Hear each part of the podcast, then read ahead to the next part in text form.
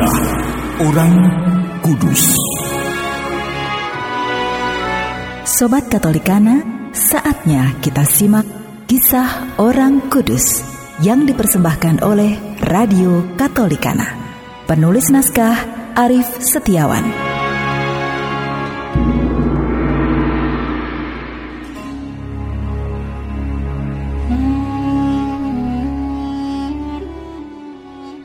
Saudara-saudari, hari ini kita akan mengikuti perjalanan Paus Santo Julius yang pertama.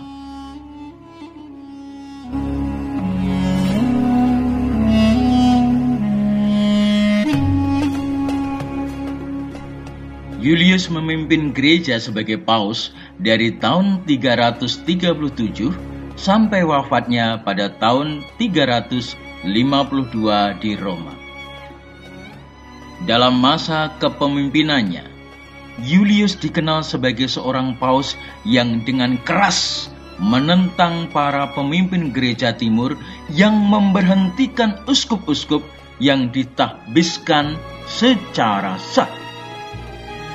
Kecuali hal itu, ia pun menentang bid'ah Arianisme dan pengikut-pengikutnya, terutama uskup-uskup yang terpengaruh oleh ajaran itu.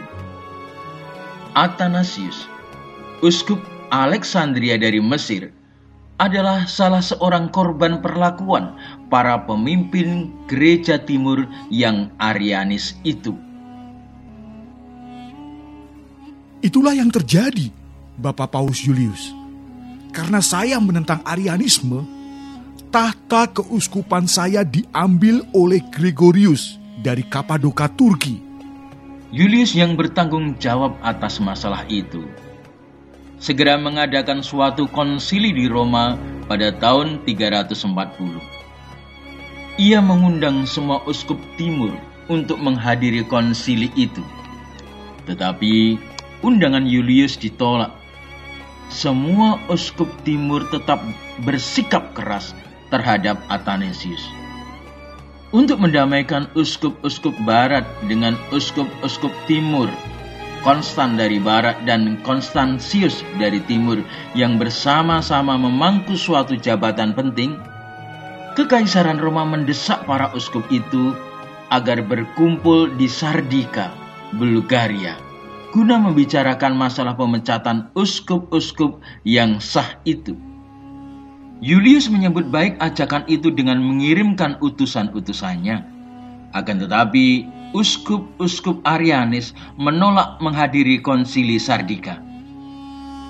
Mereka sebaliknya berkumpul di Pilipolis, Trasia, Yunani Utara, dan mengeluarkan suatu keputusan yang menghukum baik Athanasius maupun Julius dari Roma yang dianggap sebagai biang keladi semua kejahatan yang ada. Sementara itu, masalah belum tuntas. Gregorius dari Kapadokia meninggal dunia. Peristiwa ini menjadi peluang emas bagi Athanasius untuk kembali menduduki tahta keuskupannya di Alexandria. Julius kemudian mengirim surat kepada seluruh umat di Alexandria agar dengan sepenuh hati menerima kembali Athanasius sebagai uskup Alexandria yang sah.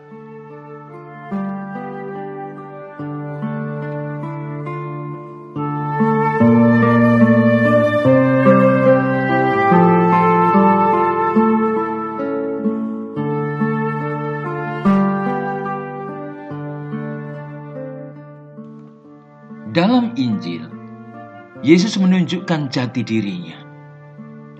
Yesus mengatakan, "Akulah jalan dan kebenaran dan hidup." Kata-kata ini dalam dan tajam. Siapa yang berani berkata seperti itu selain Yesus?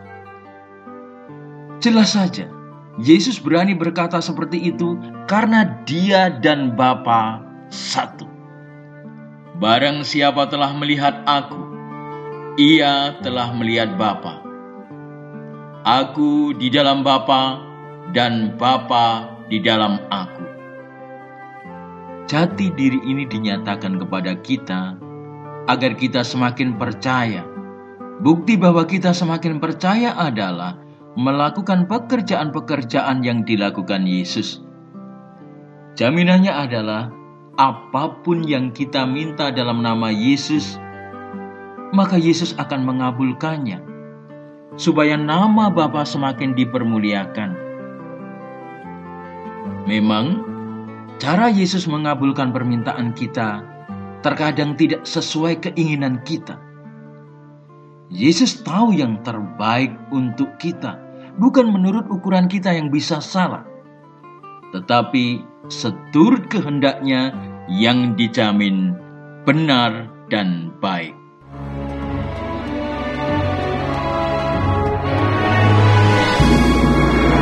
Demikian kisah orang kudus hari ini.